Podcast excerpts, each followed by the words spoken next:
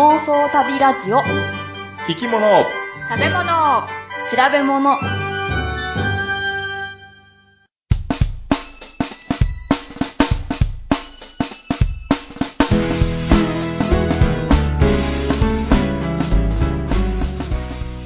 この番組は世界中の見てみたい生き物、食べてみたい料理、訪れてみたい国についてなかなかそのチャンスのない3人が調べたことをもとに妄想力を働かせながら語り合うラジオ番組です。字が悪化しました。ぼっちーです。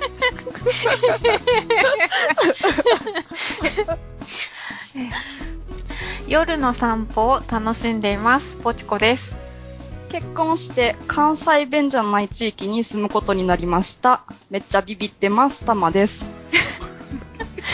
ちょっと待って。何？いや、なんか、どうしよう、この、どっちから行く？どっちから、どっちから行こういや、おめでとうございます。いやおめでとうございますどうもありがとう。こっちから来る。いやそれにお久しぶりで。そうそう、久しぶりや。いや1ヶ月ぶりかな？うん。まね。あ、で帰っ、てきたよ。お帰りなさい。帰うん落ち着くね、やっぱりね。そうですね。うん。でも、前のタマさんじゃもうないんですね。いや、まだ、まだ変わってないけどな。まだ変わってないんですか？まだ変わってない。席はまだ入れてないんですか、うんうん、まだまだ、もうちょい。おー。まあまあでも、ね、間もなくということです。間もなくということで、そのうち関西弁じゃない言葉話し出すかもしれない。いや、それはないと思う。なんでそんな全力で否定すんのよ。なかなか関西弁は取れないと思いますよ。うんなんかな。でも、グッチーさんは器用に喋ってるでな。え？ああ、うん、まあ、それはもう完全に、その、あの、イントネーションが100%違うやんか。だから、変えれるっていうか、ああ周りが全然違いすぎて。。うん。なんか似たようなとこやったら、うん。あうん。え、似てますか？ねそのたま。名古屋やけど、うん。私の喋り方と同じようになるってことですよね。うん。えー、でも、ぼちこさんはそんな出てないでしょ？まあ、あんまりは出ないですけど、でもうん、たまにやっぱりイントネーションの違いは、だって、今までもありましたよね。ご指摘があったよ。あ、あったあった。うんうん。まあでもね、それはでも、なんていうの、ぼーっとしてたらすぐに、もうすぐ出てしまうと思うわ。ぼーっとしてるから、いつも出るやろうな。うん。そう、イントネーションはなかなか変わらないですね。あの、私の夫の両親は大阪の人なんですよね。で、もう、な、だから夫がちっちゃい時に名古屋に越してきたんで、もう何十年って名古屋に住んでるんですけど、イントネーションは関西弁です。うん。あの、ちょっと名古屋弁が言葉としては混じるんだけど、イントネーションはもうずっと大阪のおばちゃんって感じの、ああ。あ変わらない、やっぱりじゃあ変わらへんのじゃない？多分。あ、変わらんな、じゃあ。で、で、で、グッチさん？あ、え？え、もう行っちゃうんですか？あ、早い違う、それじゃなかった。もう気になって仕方なあ、く。そうじゃあ、グッチさんの話を。いやいや、あのね、数年前からちょっとずつ悪く悪化しててんけど、でね、字の話って言ったら、ん結構、まあ、あの、隠されががちやんか。うん。うん。そんなにオープンにすよる人。だってこれ、それね、え、なんかか別に恥ずかしくないと思うんだけど、あなんか周りがそういう雰囲気やから、それに飲まれてるだけで、飲まれてる。うん。で、いや、結構い、まあね、いるっていう話やしさ、これは結構オープンにしとかないとうん。まずいかなと思って。ねで、この話題に当てるのはどうかなと思ったけど、ああ、いいいネタを選んできたよね。おめでたい話題のところに。え、でも、字っていう字とあの、ことぶきってよく似てるやんかああ、ああ、確かにそうかも。似てるかも。で、まあいいねんけど、おめでたい時なんですね、あじゃあ。そうそうそう、ごおめでたい。よかったな、おめでとう。そう。まあね、ねいろいろ種類あってさ、ああ。以前はね、切れ字やってん。それが、うん、切れ、あの、肛門が裂けて、うん、切れるね。怖うん、い 痛いで。あのさ、女性の人で、まあ女性でさ、うん。トイレで、まあ、血を見るのは、そんなに珍しいことじゃないと思うんだけど、はあはいはい。男がトイレで血を見るっていうことはね、うん。かなりショックを受けるねんけどね。え、そんなにたくさん出るんですか？あのね、もう、えー、便器一面が真っ赤ええ、そんなに出るんですか？出る。え、それは普段から出てる、いや、じゃなくてね。じゃなくてもうある時、その、あの、用を催すときうん。に出るんですか？うん。おー。で、そもうね、それでもう完全にビビってしまって、うんそれが数年前で、うん。えー病院に行って、まあ治療というか薬塗って、うん。またそれがね、こう、担当してくれる看護師さんがね、美人の人ばっかりでさ、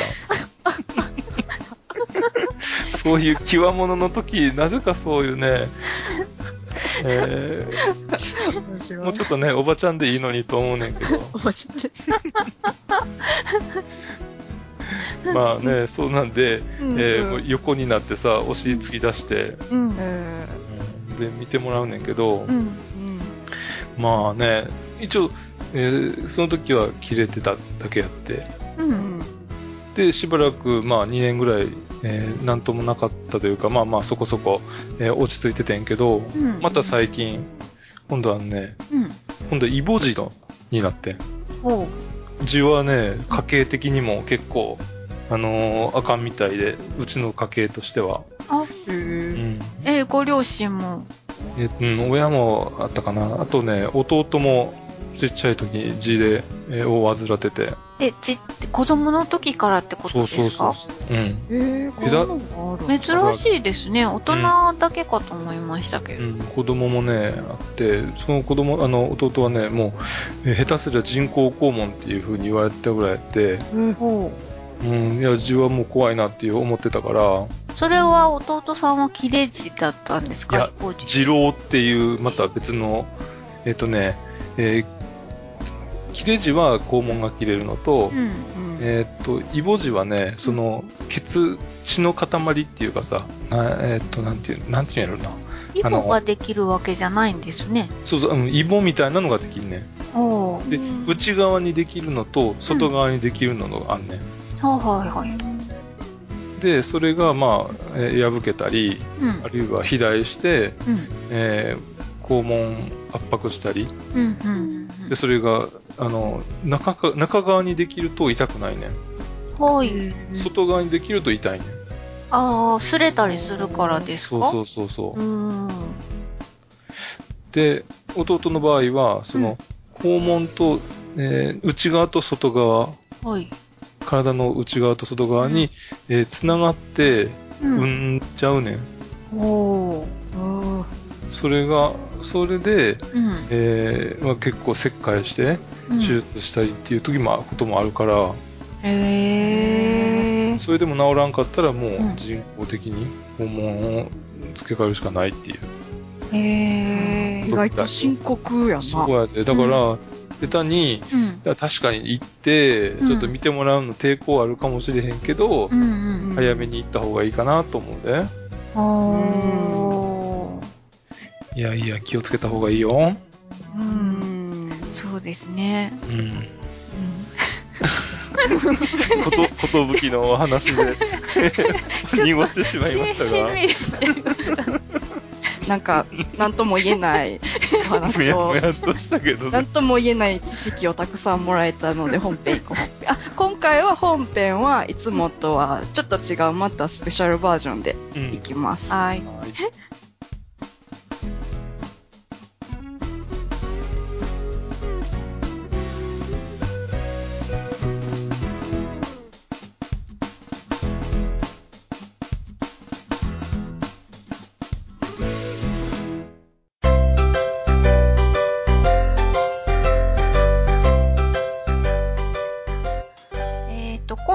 特別編としてですね、うんえっ、と、私が8月に行ってきたポーランドのワルシャワ動物園のレポートをお届けしたいと思います。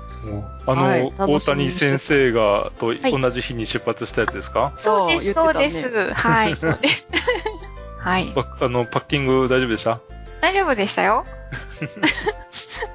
まあそんなに持っていくものもないですしね。うんうんうん。特にね、夏場やし、着替えなんぼかも持っていけばいいだけじゃないの？そうですね。暑、そう。ちょっと寒い時もあるかなと思って上着とか持ってたんですけど、うんで。も全然必要なかったですあね。、あの時30度超えるような時じゃなかった？そうですよ。この動物園行った日も37度あったんですよ。あおー。いやいやな、せっかくちょっと暖かいのかなと、あ、あ涼しいのかなと思そう。ったら、全然。で、あの、夜はうん涼しくはなるんですけど、うんでも日が暮れるのが9時過ぎなんで、その日が暮れてから涼しくなるから、だからずーっとやっぱり暑いまんまっていう。ということで、えっと、うんマルシャワ動物園なんですけど、マルシャワ動物園別に特に変わった動物園っていうこともないんですけどね。うん。うん。なんで行ったかっていうと、うんあの、あ、もともとでも、あの、旅行中に動物園とかは、行くことはたまにあるんですよ。うん。うん。観光ばっかしてると結構疲れちゃうでしょ？うんうんうんあだからちょっと動物園でのんびりしようかな、みたいな感じで、行ったりとか、今までもしてるんですよね。うんで、意外と動物園って観光地じゃなくて、素の、普通の人たちがいるじゃないですか、そこの国の。あうん。だからそれを観察するのも結構楽しいですしね。あ。う。うんん。でもって、今回のワルシャワ動物園は、うんすごく街中にあるんですよ。へうんあ、そんなに、じゃあ、街から特別な、あなん、なんていうのかな、交通機関使わなくても行けるようなとこにあるの？そう、そうなんですよ。あの、観光スポットがこう集まってる旧市街にの、旧市街の中心に、えっ、と、旧王宮前っていう王宮があるんですよ。昔の王宮が。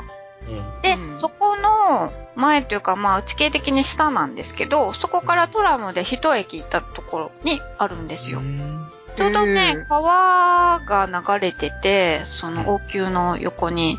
で、川の対岸っていう感じ。でうんうん。だからとってもあの、行きやすいところにあるので、う。うん結構広いとこな？そんなには広くないですね。やっぱり街中にあるので、あ、そっか。うん。まあ、広々とした感じには見えます。なんかね、入った瞬間、すごく殺風景だなと思いました。うん。実際の広さは、あの、名古屋の東山動物園なんかよりも随分ちっちゃいと思うんですけど、へーうん。なんかね、あの、道がボーンと、こう、広い道がボーンと、うんあの、一本突き抜けてて、まあ、その、両側に、いろいろいるんですけど、道が広いせいなのか、あと、あの、動物園って結構、なんて言うんだろう、子供向けの絵がいろいろこう描いてあったりするじゃないですか。うんうん、う割とキャラクターみたいな絵が描いてあったりとか、賑やかですよね。ん。うん、なんか、遊園地とかと同じような賑やかさはあるそうよね。ねそうそう。そういうのが全く皆無です。あーまあ、大人な感じかまあな。大人な、よく言えば大人な感じです。うんかまあでも確かに日本じゃね、ちょっと遊園地、ちっちゃな遊園地併設されてるところがあるもんね。そうそうそうあそう。東山の動物園も遊園地がね、あるんですけど、まあそんなのはもう全くない感じ。はい。うん。そう。で、えっ、と、そこで音源を取ってきたので、いくつか動物を見ながら、で、それを聞いてもらおうという今回の思考なんですが、はいはうん。えっ、と、何せですね、動物の説明が書かれた看板は立ってるんですけどい。うんポーランド語なので、全絶対わからん。然わかんないわけですよ。かろうじてその下に書いてある英語で、まあ、なんとか動物がわかるものもあるし、わからないものもあるという。わからないのもいいやなので、あの、聞いた後での、あの、動物についての解説は、あの、グッチさんにお願いしてある。お、出番だよ。そっちは、あの、グッチさんから説明をしていただくということで。はい。すいませんね。いえいえ。ということで、じゃあ最初にもう聞いてもらいましょうかね。まず最初は、えっ、と、バイソンです。はい。はい。聞いてください。よ、いっぱいいるね。あ、子供もいるじゃん。ほんとだ。うわ、かわいい。まだ角生えてないね。足もまだなんかさ、あ生まれたばっかだな。うーん、そんな感じ。こいつ顔でかいね。鼻探してる。え、ほんとだ。うわ、取れた。鼻取れた。おー、風邪ひいちゃったのかな夏風邪？うん、なんか立派だね。でも汚いね、なんか。なんか毛が抜けて、一皮むけたみたいで、みんななんか汚らしい。でもみんな暑いからかさ、息がゼーゼーして、なんか全身で息してるって感じだね。という？ね全然バイソンがどんなものかわかりませんでしたよいや、なんか、おも、おもし、バイソンが何かはわからんけど、その目の前のが面白そうなのはわかったよ。うん。そうですか。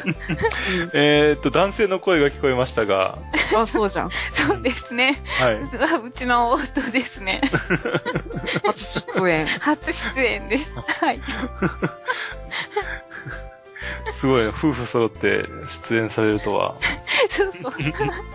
いや、なかなかあの、一人で喋ってるのもちょっとうん。辛いので、はい。はい。てかまあ、隣にいたからね、うん普通に話していただけということなんですけど、あの、バイソンって牛ですよね？牛、そうそうそう、うん。牛の仲間で、そうそう。でね、バイソンね、アメリカバイソンとヨーロッパバイソンっているねんけども、うん。で、その、アメリカバイソンはアメリカと合衆国と、えーカナダの南部ぐらいにいる。で、ヨーロッパバイソンは、えーポーランドからロシアの南西部にかけているっていうことらしいですよ。おー。なんかあの、黒とか茶色っぽいやつ？そうそう、黒くて、すごいなんか、あの、毛皮がもっそうっとしたような感じの。ああ、わかったわかった。うん。そう。で、あの、角が、うん。バイキングが被るヘルメットみたいなのについてる角があるじゃないですか。うんあんなような角が生えてるんでしょうね。こう、内側にこう、くるっ。とした。でね、今、あの、野生のヨーロッパバイソンはもう絶滅してしまって、うん。今、その、ワルシャワ動物園で、うん。いにいるのは、あの、旧ソ連時代にの生き残ってたっていうか、の、えー繁殖をさせて、うん。それを今、えー、マルシア動物園で飼ってるみたいですよ。そうですか。えー。じゃあ、もう子供ができてたから、うん。繁殖には成功してる感じなんですね、きっと、ね。多分そうだと思う。うん。うーん、そうな。あの、ポーランドの動物っていう、な、なんて代表的な動物っていう感じなんですかね。あの、そうなんじゃないかなあの、お酒でね、うん。あの、ズブロッカーっていうはいはい。お酒が、あポーランドだったっけ？うん、ポーランドなんですよ。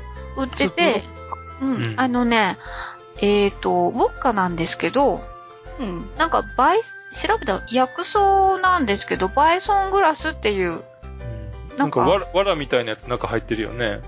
あら、ね、わらじゃない売のかあれ。あれが、ってるのは何にもな、あ、わかんないな。大きい瓶は見なかった。ちっちゃい瓶がよくスーパーに売ってたんですけど、うんうんうん。うん。で、それの、あの、ラベルにバイソンが、ポーンと真ん中に載ってるんですよね。それをすごくよく見かけたんですよね。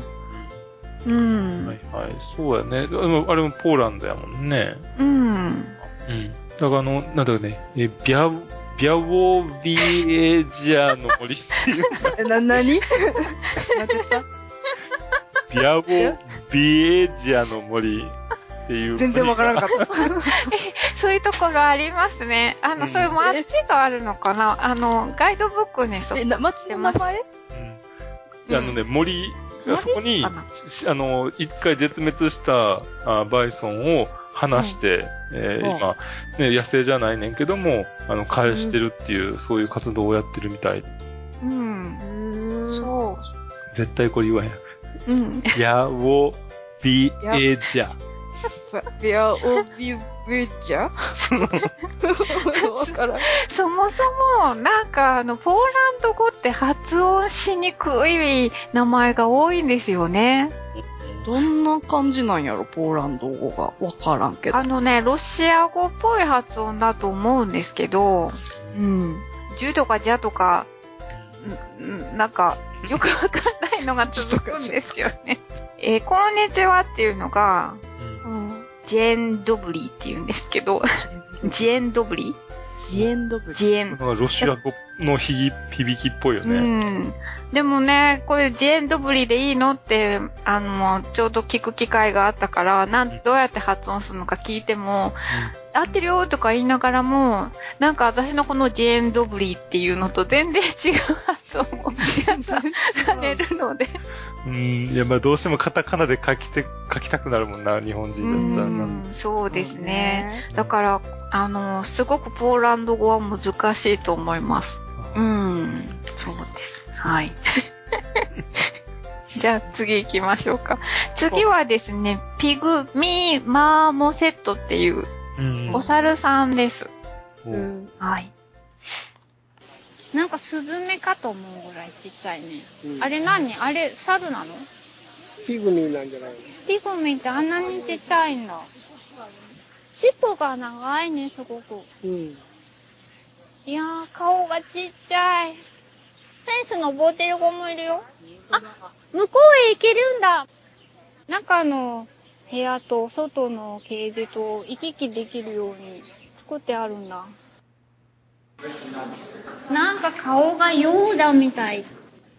首よりも下はウズラみたいでさ、その上は猿。餌がそこに置いてあるけどさ、あんまりなんも誰も食べてないのね。あいつ食べに来たんじゃん。あ、食べに来たのかなあれなんだろう、ブルーベリーと、ぶぶどうと、あれスイカかな赤いの。食べてる食べてるあれ。えどこどこ？奥。あ、ほんとだ。あれ何食べ、あれなんだろうねなん。か食べてるよ。なんか白っぽいの食べてる。なんか大きいの口に入れちゃって食べるの大変。あ、あでも食べきった。お、うまかったぜ。もう一個食べようかなどうしようかなって伺ってる感じじゃない？いろいろ面白いな。なんか、聞いてるだけやったらどっかのさ、昔の、あの、中国に出てくる妖怪みたいな。ヨーダとスズメと、そうやな、出てきた。なんかもう一個ぐらいなんかなかった。最初、スズメ、あ、えっ、と、うずらかな？うんスズメ？う、ずらか。最初、パッと見たとき、スズメぐらいかと思ったけど、うんよく考えてみたら、スズメよりは大きいなと。うずらぐらいかな？で、なんかこの柄も、なんていう、あの、羽の柄？うん。ふわふわってした。あれもなんか、やっぱうずらのが近いかなと思って。うん。うん。でも顔はようだな。うん全然わからんな。どんなんやろか。なんかね、あの、南米かな、コロンビア、ペルー、エクアドル、うん。そのアマゾン川周辺にえー分布してるみたいだけど。体がね、だいたい15センチぐらいの体の長さ。うんしてうん、尻尾が20センチぐらい。そうそう、尻尾長い。うん、うん結構ね、ピグミーマーモセットって有名で、なんかね、ペットショップでも売ってんねん。あ日本で買えるねん。あ、そうですか。うん。一応ね、えー輸入、輸出入はダメやけど、日本国内で繁殖が、あーできてるので、へえ。へえ。売ってるみたいですよ。あ、そうですか。うん。ちっちゃいからいいですよね。買いやすそなんかもう人の指にさ、うん捕まるような、う。うん。へえ。それぐらいの大きさ。うん。なんかそんなに凶暴そうでもなかったし。うん。まあね、かなり頭が良くてね、おさいあの、木の樹液をうん。飲むというか食べるというか、おをするんだけど、うん。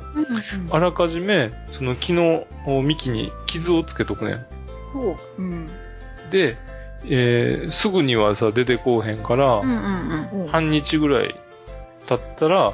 戻ってきて、うんうん。その穴から染み出した樹液を食べると、飲むという。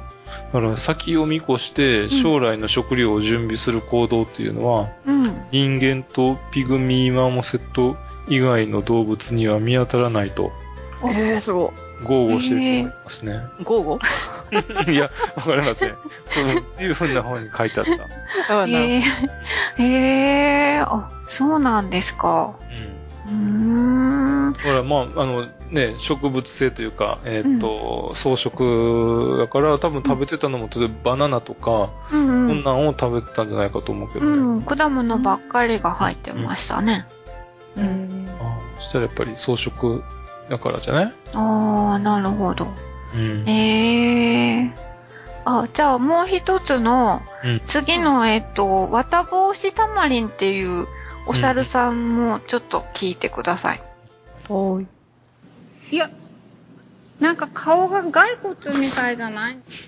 うわ、なんか怖すぎる顔。あの、歌舞伎でさ、こういうの被って、こう頭振り回して踊るやつあるじゃない？なんかあれみたいな顔だね。でもみんな食べてるね。さっきのピグミーよりも食欲満点。うわ、汚い顔して食べてたあの子。口 の周りいっぱいつけてる。あ、落としちゃったご飯。どうするのかな？取りに行くのかな？すごい高いところで食べてた子が、ご飯を落としてしまいましたよ。あ、取りに行かない。代わりに違うご飯を、新しいのを取りに行った。あれ何食べてるんだと思う？なんだろう。種うん。いや、さっきのピグミーに比べると、うんなんかガツガツとか全然違うんですよ。ああ。うん。わ、綿帽子タマリンは雑食性みたいよ。あー、そうですかうん。あのー昆虫だとかも食べるって。あ、ええなんかね、その中では種みたいなのを食べてたんですけどね。大きめの。ナッツ系なのかなんか種みたいなの。うん。う。うんん。でもこの綿帽子なんちゃらはさっきのよりでっかい？んちょっと一回りがうん。うん。ぐらいぐらいはでかいかな。ちょっとでっかいぐらいの。そう。それなのにね、なんか可愛くなくて怖い。これは、ヨーダと骸骨ってな。ヨーダのがいいですよね。そうね。えー、そうか。あんまり変わらへんような気ヨーダのが可愛いですよ。だってもうなんか黒い、本当に顔、怖い顔してて、ううんん、でも結構、おっさんみたいで可愛いっていうのは。ありますおか？っさんうんおっさんの骸骨？いや、骸骨は離れてもいいと思うけど。そうだ、もう先とにかく顔が黒いうんですよね。だからで、怖くあの、綿帽子っていうぐらいに、あの、白い毛がか顔の周りっていうかさ、うん。うん、生えてて、そうそうん、で、英語の、うん、名前でコットントップで、う。うん。うん。ドイツ語ではね、ほい。リストっていう、リスト。あの、フランツリストに似てるっていうえ、似てるの？フラン髪型が、フランツリストの髪型が浮かばないんですけど。な何世紀の人やっけ？この人。えっと、19、9世、19世紀くらい？世紀ぐらい？じゃないですか ?18 世紀ってことはないですよね。それぐらいに見つかったのかな、やっぱり。あおーうんどの写真を使ったのかわかんないけど。うんで、そうドイツ、うん、ドイツ語ではそういうらしいですよ。あ。へえー、そうですか。うん。そう。じゃあリストは綿帽子みたいな髪の毛やったってことやな。そうやね。うーん、そうですね。ええー、綿帽子って結構ボワボワしてるっていう感じ？そう。あのー、獅子舞のなん、なんていうの？みたいな感じで、割とボワボワってしてて、なんかエジソンみたいなイメージある。あー。アメリカやったらじゃあエジソンって言えばいいのあー、そう。あ えドイツやったでね、眉毛もね、白いんだよね。眉毛かな、あれ。ら。眉毛っていうのか、うん。なんかあの、眉毛あたりのところに、白い、あの。眉毛が、ぽいのがあります。でも私が今見たフランツリストの写真はとても凛々しい素敵な男性に写ってます。なんでやろうか。なんかちょっとイメージなんか違うけどななんか寝癖ボサボサの日になんか描いちゃった絵とか見て決めたんじゃん。そうかな、うん、あ、晩年のフランツリストですね。晩年はそんな感じになってます。頭そう真っ白になって。晩年の写真で、うん、なるほどって今、はい、解決した。解決しました。はい。じゃあ、次行きましょうかね。はいはい。次、あの、途中からもし不快であれば、タモさん、あの、聞かなくていいですよ。わかった。心して開くよ。はい。じゃあ、えー、聞いてください。ちっちゃいショーケースがいっぱいあります。ダンゴムシ？どこ？どこ？これってダンゴムシっていうか、ゴキブリに近くない？あ なんてこと？マダガスカルスキマダガスカルのゴキブリってこんなに大きいの？随分立派だね。どう ?7 センチぐらいはある。えどれどれ？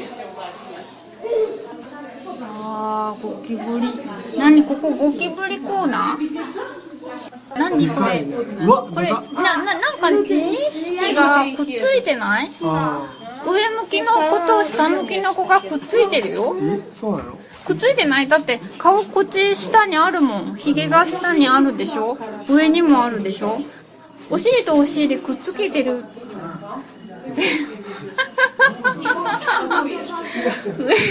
なんか、これどんどん繁殖してっちゃうね。だから子供ここにさ、ちっちゃいのいっぱいいるもん。トウモロコシ食べてるもん。これさ、どんどん増えちゃうよね。何？なんでまあいいの。えー、楽しいじゃん。なんで見ようよ。せっかく来たのに。旦那さんの方が逃げてってるってこと？そうそう。途中からめっちゃ音声ちっちゃくしていって、うん最終的に音量ゼロにした。あらら。途中でダメになった。から全然わからん。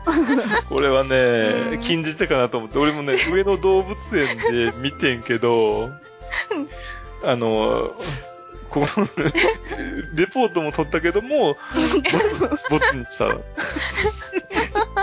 それを、じゃあ今、今からあれが上野動物園で撮ったやつも出すか、うんうん。ほんと、そういう危機感からええよ。え、すぐ出せるんですか？いや、出せないかなあ。なんだ。出せるんなら聞いてみたかった。編集まだしてないし。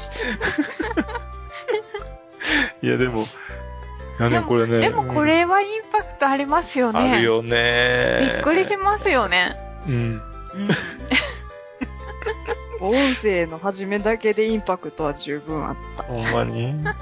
そっか。いや、でもね、これね、あの、これちょっと調べるときに、うん。日本国内で、うん。これの研究してる人がいてさ、ほう。うん。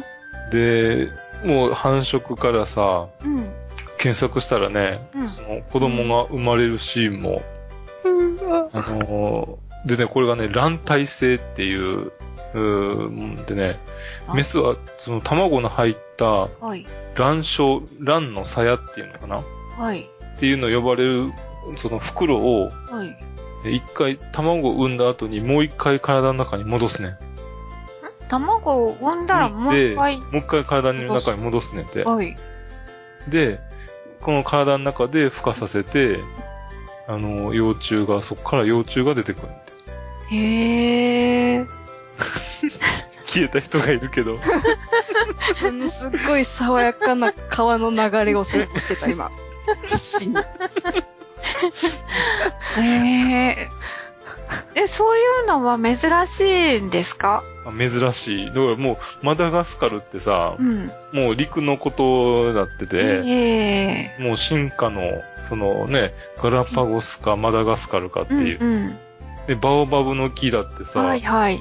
すごいね、独特やんか。ええそうですね。うん。うんだから、ね、マダガスカルはもう生き物の、うんえー変わった生き物の宝庫やわ、あれ、あそこも。ああ、そうですか。うーん、変わった生き物はいいけど、あのゴキちゃんだけはどう 出会いたくないですね。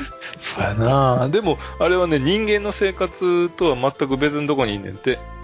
だから。人間に関わってくることはほほぼないらしい。だ森の中で、その落ち葉を食べて、それを、あの、分解して、すごくいい役目をしてくれるみたいよ。そうなんですか。ああ、うんならいいですね。うんあの、ね、ホテルにでも泊まってて寝てたら、あーパパパパって、あの子がこう歩いていったら、ちょっと、怖いですもんね。うん、それは嫌やうな、ん。でも、人もう帰国するやろ。それは人間とのその関わりはほとんどないみたいやから。ああ、それは安心です。安心した。うん。じゃあ、いつかマダガスカルへ、うん、ねえ、行ってみたいな。うん、行ってみたいですね。うんはい。えーと、じゃあ次、えー、可愛らしいゾウさん行きましょうかね。行こう行こ はい。なんかゾウよりもさ、日本人って怖さ、珍しいね。う ん私のが珍しいですか？銅は銅です。ブーバちゃんとフライデーか？あとレオンとエマ。それぞれの名前が紹介してある。どれがどの子かわからないね。草ああ、ほんとだ。グラウンドの草、ちぎって食べてる。鼻器用だね。あ、足で草掘り出してる。足と鼻で、足も使ってる。あ、あ、うまく取れた。あ、あの花でよくさ、そんなに大きくないさ、雑草つかめるもんだね。ゾウさん。ゾウさんよりも、子供にとっては私たちの方が珍しいんですよね。もうみんな、じーって私の方を見るんですよ。他のところでもそうなんですけどね、うんもうあっちこっちでみんな子供が、もう、釘付けなんですよ、私。大人気や。大人気というか、珍しいものがいるっていう感じですね。動物園に行って見られるってなかなかないです。そうそう。初めての経験でしたね。うん。あの、他の国の動物園ってそんなに見られたことはないですね。うんやっぱ珍しいなってちらっと見ることはあっても、もう本当にじーって見られちゃうんですよ。ここに行っても。あと、子供はね、ずーっと見るよね。うん。で、子供だけじゃなくて、結構おばあちゃんも見ますね。おばあちゃんもじいちゃんもじうーんみんな気になるんや。気になるんですよ。この人たちなんだろうっていう感じで。うんあのー、ポーランドって、白人系の人しかいないんですよね。うんうーんあのー、大体どこの国に行っても、中国の人とかいて、中華料理屋さんってあるでしょ？うんうん、そんなイメージ。ねえ、でもあんまりないんですよ。たまには見かけますけど、ほとんど、あの、田舎なんか行ったら全然見ることないし、うんだからアジア人とか多分すっごく珍しいんだと思うんですよ。で、黒人とかもいないし、うんうん。なんか、帰りに空港で黒人の人が一人ポンっていたんですよ。うん。そんで、あ、そういえばこの国には黒人の人がいなかったなって気づいたぐらい、全然そんな存在を忘れてたぐらい。どこの国に行ってもいろんなあの今って、あの、ひ人種の人がいますよね。うん。名古屋だっていろんな人がいるのに、もう全然いないんですよ。あの、旧共産圏ってあんまりいないですね。振り返ってみると。なんででしょう？そんなに観光、観光はしてないのかな？いや、すごくしてます。あのー、どこの観光地に行っても、すあの、夏は特にすごい人で、うんこの時期。で、もうちょっとこう人気のあるものだ、ところだと、うん早く行っても1時間とか並んだりとか、その入場券を買うのに。それは外国の、その、人たちもってこうん、とか？外国の、あの、ヨーロッパやアメリカやいろんな、まあ、言葉がこう、みんないます。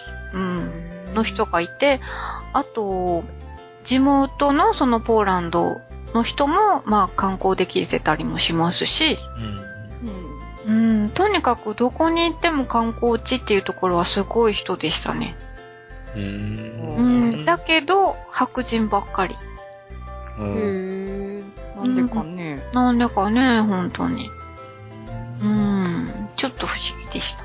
で、ちなみにその像は、はいアフリカ像かアジア像かわかりますか？わかりません。見てもわからないし。うつ見 分け方この間覚えたで。おえ、ー。えーどんな風に見分けるんですか？多分一番パッと見てわかるのは耳の形かな。はい。他にもいろいろ違うけど、耳は、うん。アフリカ像はうんわかりやすい三角形をしてるねんけど、はい。アジア像は四角っぽい形になってんねんな。おー。あとなんか頭の形が違ったり、うん。背中も違うし、うん。ひずめの数も確か違うかった気がする。おー。じゃあ結構、違いがおるんですね。そうそう結構違う。うんへえ。いや行く前に勉強してん。すごい。勉強家だなすごいですね。へえ。うん、覚えてないです。あの、後で、あの、写真を見て確認しておきます。うん。最後のペンギンに行きます。はい、聞いてください。これなんで時計があるのかな、?2 時から何かある？もうすぐ。ちょうど今時間だよ。今から何かあるのかな？ペンギンが集まってます。お、なんか来た。あ、人が、係員さんがやってきました。バケツ持ってます。ペンギン勢揃い。係員の人が柵の中に入っていきました。お。あ、ペンギン、ペンギンが 団体で動いていきます。そして、池の中にある中州の上にバケツを置いて餌あげ始めました。うわ、みんなもらってるもらってる。食べてる食べてる。何かなイワシかな割と大きいね。おでもさ、あの、もう丸飲みね。かよ、横取りする子がいるよ、たまに。みんなもらったら、ちょっと離れたところに行って、なんかあの、そうそう、背を向けて係の人に、で食べるのね。でももうバケツの中にさ、頭突っ込んでる子もいるね。ああ、ちゃんと遠くの子にも投げてあげるのね。うん。あ、あ、投げたのキャッチした。あ、でも、大抵キャッチできないね。落としちゃうよね。口でキャッチできる子は ほとんどいない。あれ、あげるときにさ、振るじゃない？うん。生きてるよーって感じ。死んでるんだけど、生きてるように見せかけてあげてるのかな。あ、水の中にも投げあ始めーすごいた。早い早い。あー泳ぎ早いもん。あ、水の中で撮ってる撮ってる。でも、係員のおじさん、すごく愛想がないね。愛想がね、ふわ、なんか、愛想がないどころかすごい怖い顔してるですよ。うん怒りながら餌あげてるぐらいの感じ？もうむつーっとして今日すごく嫌なことがありましたっていう感じで。うんあの、ポーランドの人って、あんまり笑ったりしないんですよね。えーあのふ普通って日本人でも人とね、話したりするときってちょっと笑顔になるじゃないですか。うんあんまりならないですね、皆さん。うんやっぱり笑い慣れてないんですかね。愛想笑いっていうのがない。あの、やっぱり、旧共産圏だからかな。うんおでもそういうイメージはあるかな。うん。ロシア人めっちゃ笑うっていうイメージないしな。ないですよね。あんな感じです。うんうん。でも、だからといって、あの、冷たいわけじゃなくて、うんあの、みんなすごく親切なんですよ。うんなんか困ってるとちゃんとすぐ助け舟出してくれるっていう感じなん全然知らない人でも頼んでなくても。うんなんですけど、みんな全然笑わない。うん。です。そうか。うん。ペンギンってさ、まあ、んあのー南半球にしかいないねんやんか。そうなんうん。北にはいないねん。えー、寒いとこならどこでもいいってわけじゃないんですねじゃな。くて、あのね、寒くなくても一応ガラパゴス島にもいるねん。あ、あったかいとこにおる赤道直下のガラパゴス諸島に分布するバラガラパゴスペンギンっていうのもいるねんけど、あ、そうですか。うん、で、そのガラパゴスペンギンのうん。分布域が、ちょっと赤道を越えてるから、うん。まあ、ほぼ南半球っていうほぼがつくねんけど、あうんでも、もうね、南半球にしかいないって言ってもいいと思う。あ。おー。意外やわ。うん。うん。でね、それね、なんか南極周辺から、その、えー、寒流が流れている地域に、うんまあ、ね、面しているのが分布してるみたいで、うん。ね、やっぱり寒いところじゃないと。まあ寒いというか冷たい水があるところに好んでいるみたい。あうん。ペンギンはね、ー。うん。まあ、あの、リクエストにがあるから、あ、そうですね。また、あの、ね、あまりあり詳しますねくは言わないように。自分の首を絞めるだけ。話すことなくなる。そうそうそう。うん。でも、あのさ、うん。うちの子供が好きなアニメでさ、ペンギンズってあんねんけど、えー、知らん。えー、今やってますか？いや、昔、あ、あのね、ペンギンズってあの、えーマダガスカルっていう映画、ああ。えアニえメーションがあって、はい。うんうんその中で、うんその、ニューヨークの動物園に飼われている動物たちをえー主役にした。物語で、その中でペンギンがうん。うん。主役の映画というか、短編し、別の、別口でうん。ねおー。ね作ったっていう。で、そのペンギンやねんけど、マダガスカルにはペンギンいないねんな。いない？うん、あいないねん。そうか、ザ・ペンギンズ・フロム・マダガスカルって書いてありますね。でもマダガス、うん、そう、マダガスマダガスカル島にはペンギンいないねん。え、じゃああ、その映画のペンギンは？どこから？ニューヨークの動物園にいるペンギンっていうことやから、うん。全然マダガスカル島とは関係ないねんけど、おなのにマダガスカル。そう。俺もね、フロムマダガスカルとか、あ、マダガスカル島から来たんかなと思ってんけど、うん。違うね。そんな間違った情報を流すようなのはダメやなと思って。おー。いらしいやんな。うん。そうですね。うん。でもこのペンギンくんたち、すごい悪そうな顔してますね。悪そうなやつね。うん、すごい悪そうですよ。うん。結構悪そうな顔してるよな。うん。そのポチコさんの見たそのブラックフッテッドペンギンはうん。どんな顔してた？どんな顔？怒ってた？怒ってない全然。普通に、なんか、の顔？うん、とぼけてる感じ。とぼけて なんかみんな外を歩いてる時って、なん、なんだろう、なんか、ちょっとどんくさい感じじゃないですか。ああ、とぼけてる感は陸上で出てるよね。うん、出てますね。で、でも水中はめっちゃかっこいいよな。うん、そう、水中に入ると急になんかキリッとする感じですよね。うん。まあ、ということで、全部終わりなんですけど。うん。ううんん。だいぶ面白かった。そうですか。り、旦那さんが、優しそうな旦那さんで、いやまあ言い合いの手が出てた。うん。そそう。一番で一度お会いしとし、お会いしたことがあるけど、いやー、だけあったなうん。うんうん。なんかね、いい旦那さんやなと思って。そうですか。うん。じゃあ、あの、ここのとこちゃんとカットせずに流してください。きっと聞いて喜ぶと思います。そう、そう、でもね、この、こう、あの、動物園の中にうん。食べるところっていうか、まあ、スタンドみたいなのがあって、ホットドッグとかアイスクリームとか食べられるんですけど、暑かったからアイスクリームを食べてたんですよ。うん。そしたら、蜂が寄ってくるんですよね。うん。うん。結構蜂って多いですよね、ヨーロッパって。あ、そうなん。うん、多いです。で、うん。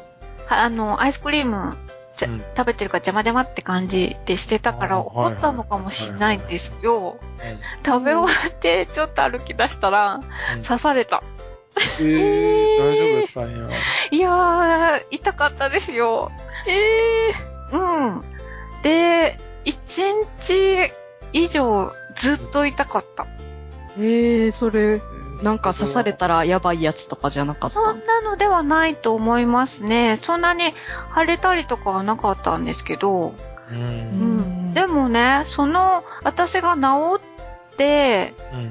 あもう痛くなくなった頃に、今度はうちの夫がね、うん。刺されたんですよ。えーあのね、なんか短パンを履いてたのね。うん。そしたら、なんか急に、なんかズボンを、短パンをね、ごそごそやってるんですよ。うん。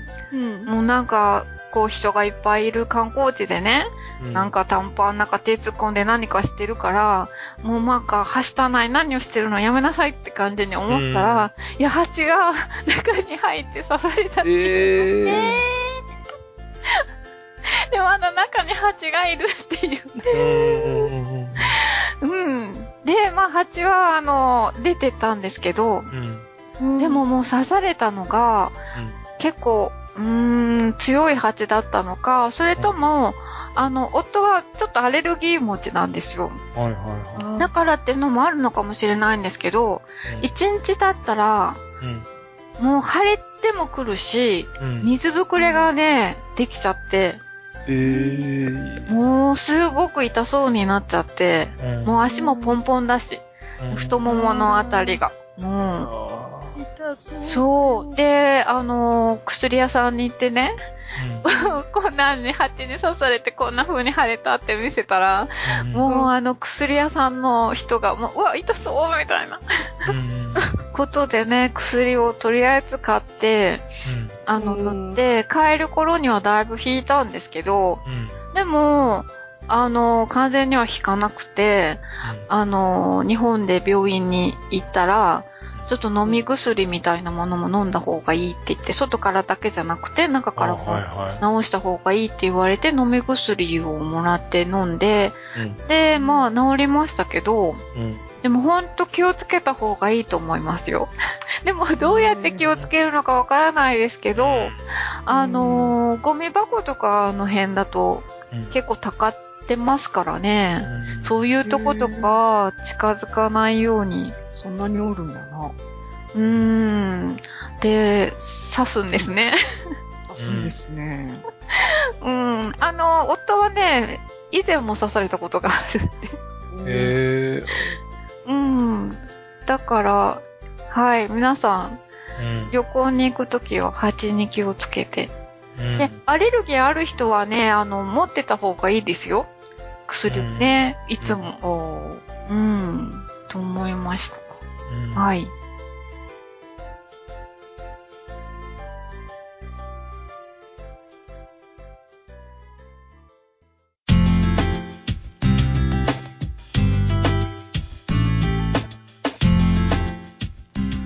では、今日はメールを4通ご紹介ということですね。はい。はいしばらく、あの、紹介できなかった。はい。貯めてましたね。はい。えまず1通目は、はいはい。はいおなじみのプスちゃんさんからいただきました。はい。ありがとうございます。うなぎからまさかのぬいぐるみ。びっくりしました。楽しかったです。ぬいどりっていう言葉があるんですね。それなら私はぬいどり歴15年です。ペンネームでもあるプスちゃんです。最初は大胆に大きめのプスちゃんを連れて写真を撮っていましたが、途中から手作り指人形タイプのプスちゃんで撮っています。普段の気になるもの、美味しいものと共にもそうですし、タマさんが調べてらした旅行に連れて行くというのもやっています。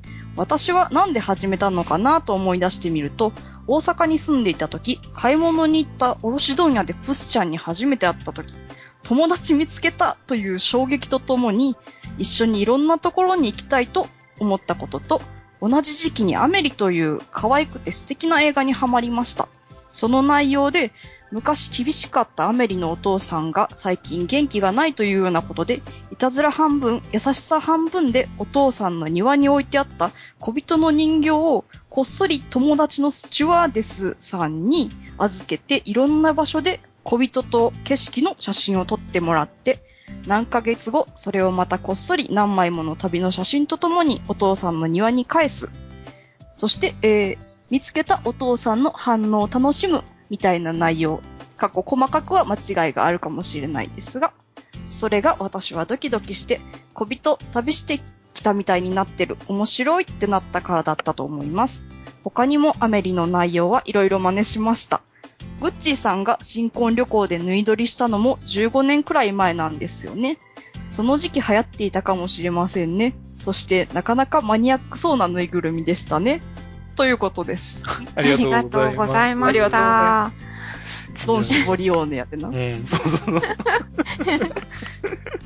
ブスちゃんさん、ツイッターでさ、うん。めっちゃ縫い撮り写真そうそうそう。上げてくれてるうんの、すっごい面白い見。てます。うん。うん。かわいい。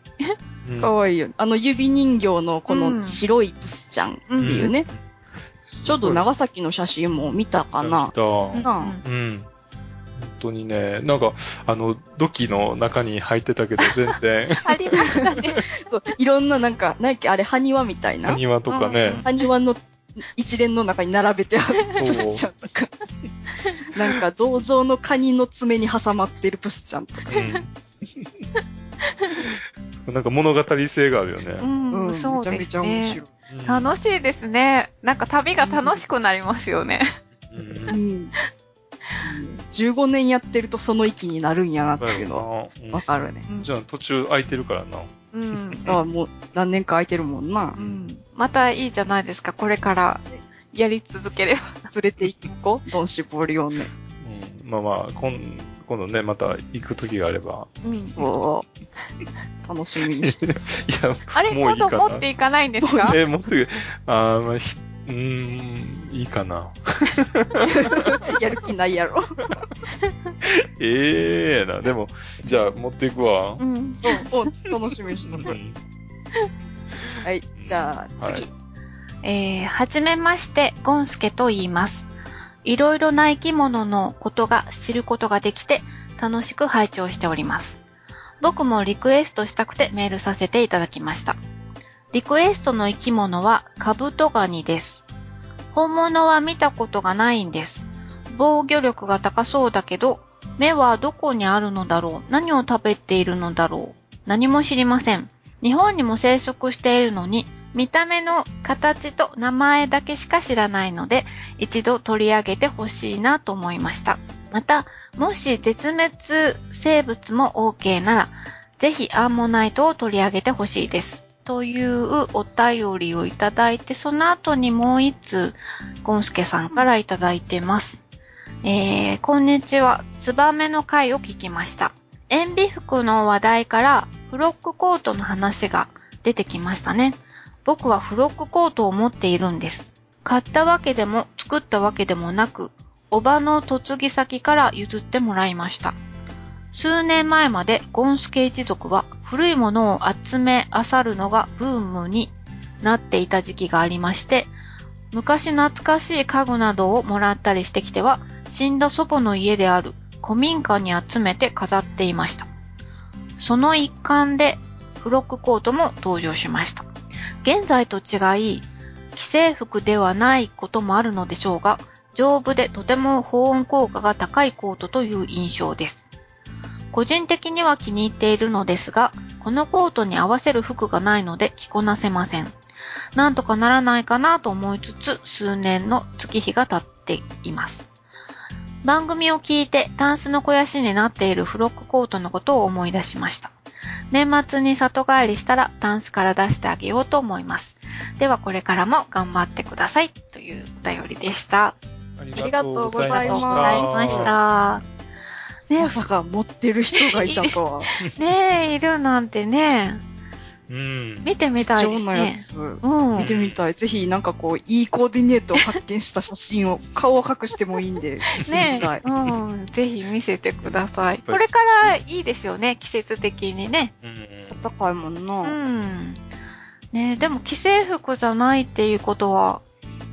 ねえテーラーメイドの。なんですうんね。絶対あったかいと思うもん。なんか写真とか見ててもあったかそうとは思った。ああ。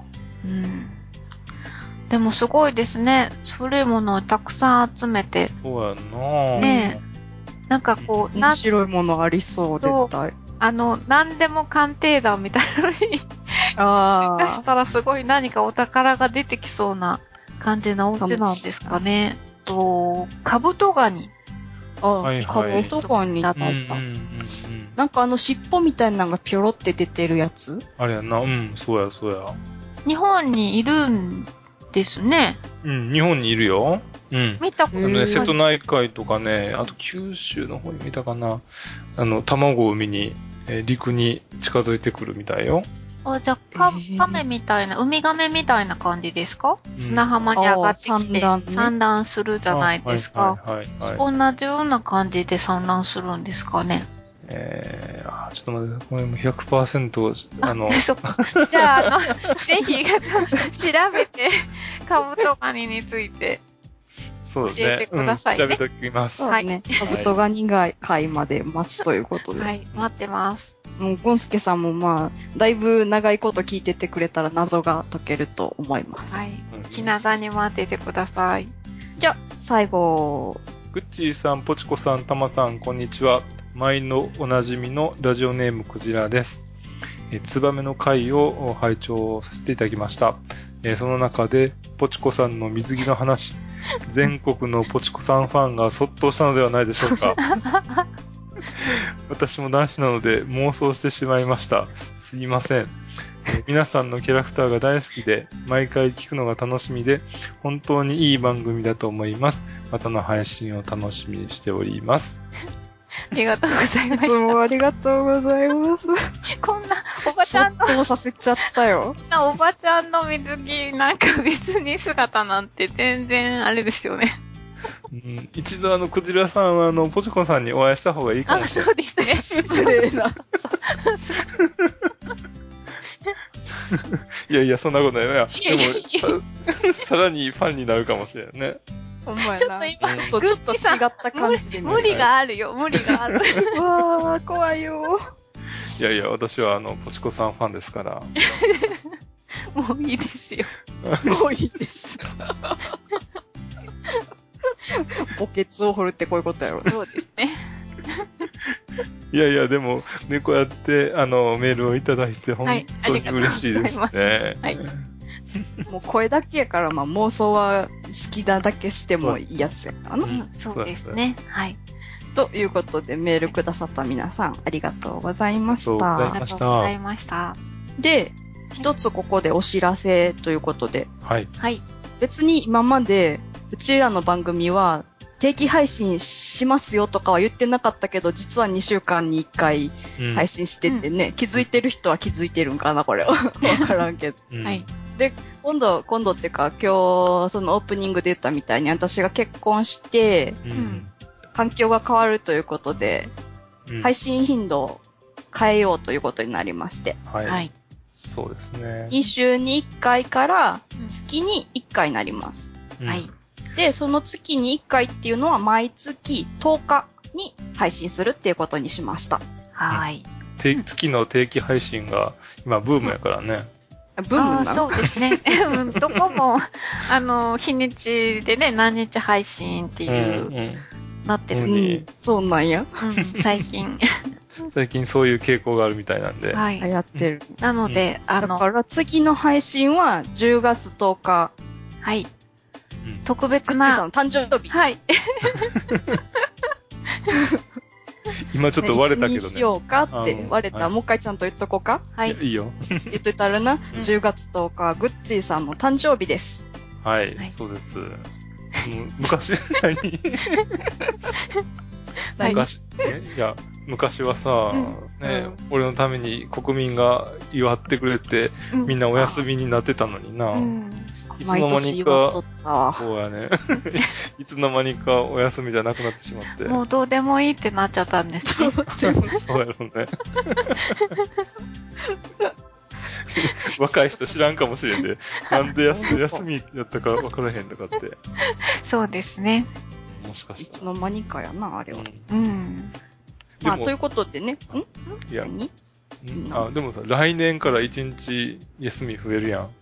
でそうなん？ああ、8月でしたっけ？山の日ですね。山の日な、8月11日。うん。お、山の日。うん。11日でそれは固定でしたっけ？日付固定やった日付固定ですか？うん。うん。おー確かに海の日があったらな、山の日もあっていいよな。うん。うん。海の日あれやで、奈良県とか海ないからなんかこう、しょぼってするで。ああ、じゃあ、奈良県は山の日をもうみんなでお祝いするという。そうやな。もうもう、奈良県の南部の方とか大盛り上がりかもよ。あまあな、日本は山岳地帯やっていう話やから。なあ、うん盛り上がるでな。う。あ。うんん。わからんけど。ね。まあ、10月10日は体育の日じゃなく、う。うんんグッチさんの誕生日ということで、はい。うん。グッチさん誕生日兼、うん。あの、妄想旅ラジオの配信がありますので、はい。はい。そういうことで、はい。お楽しみに。祝ってくれるなり、どんなにということで、まあ、次回からは月1にえーお会いするということですね。はい。はい。えっ、と、では今回は、メールの、えっ、と、募集をしときましょメールアドレスは、妄想旅アットマーク gmail.com mousoutabi アットマーク gmail.com です。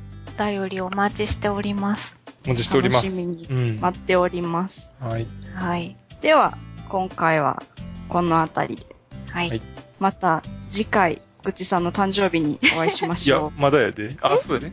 あ、次回そうか。そう、次回からですよ。うん次大丈夫ですかぐっちーさん？はいはいはい。う。はい。はい。じゃあ、また次回、さようなら。さようなら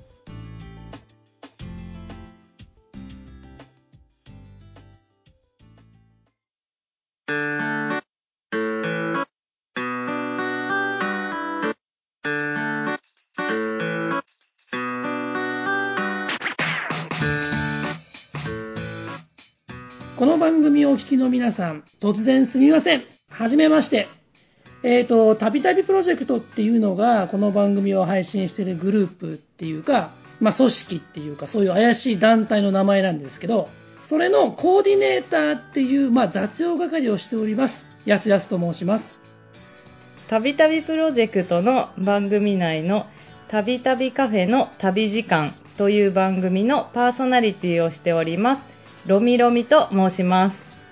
えっ、と、今日は2人で、ねはいまあ、バックパッカイっていう、まあ、ちょっとしたイベントの告知にお邪魔しました。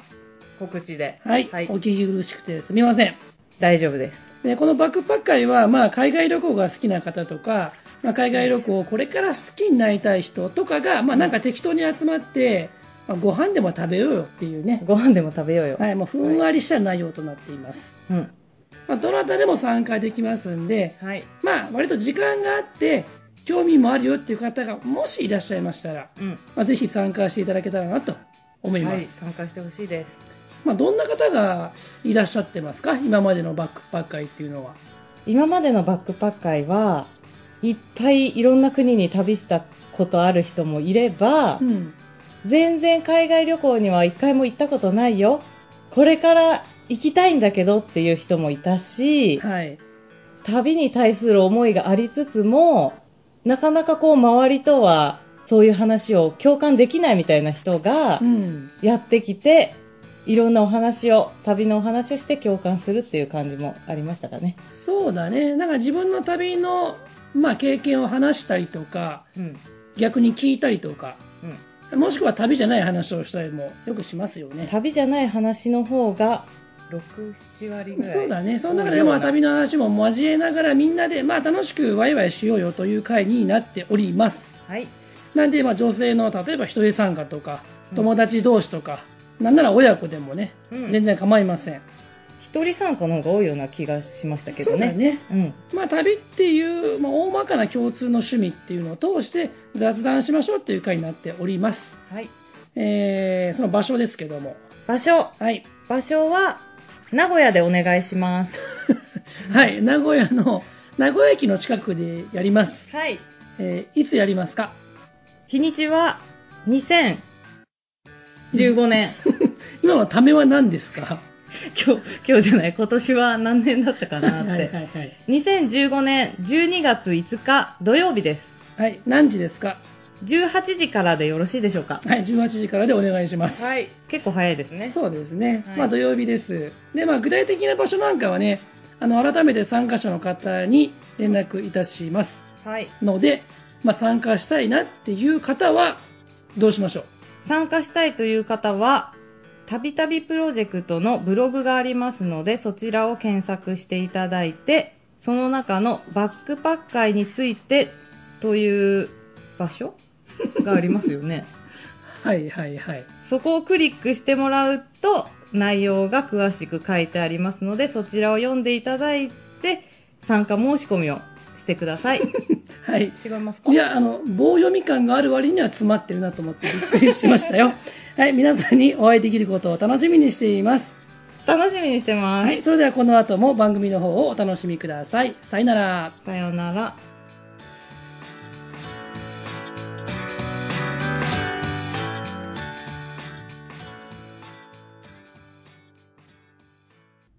この番組は、バックパッカーを応援する、たびたびプロジェクトの提供でお送りしました。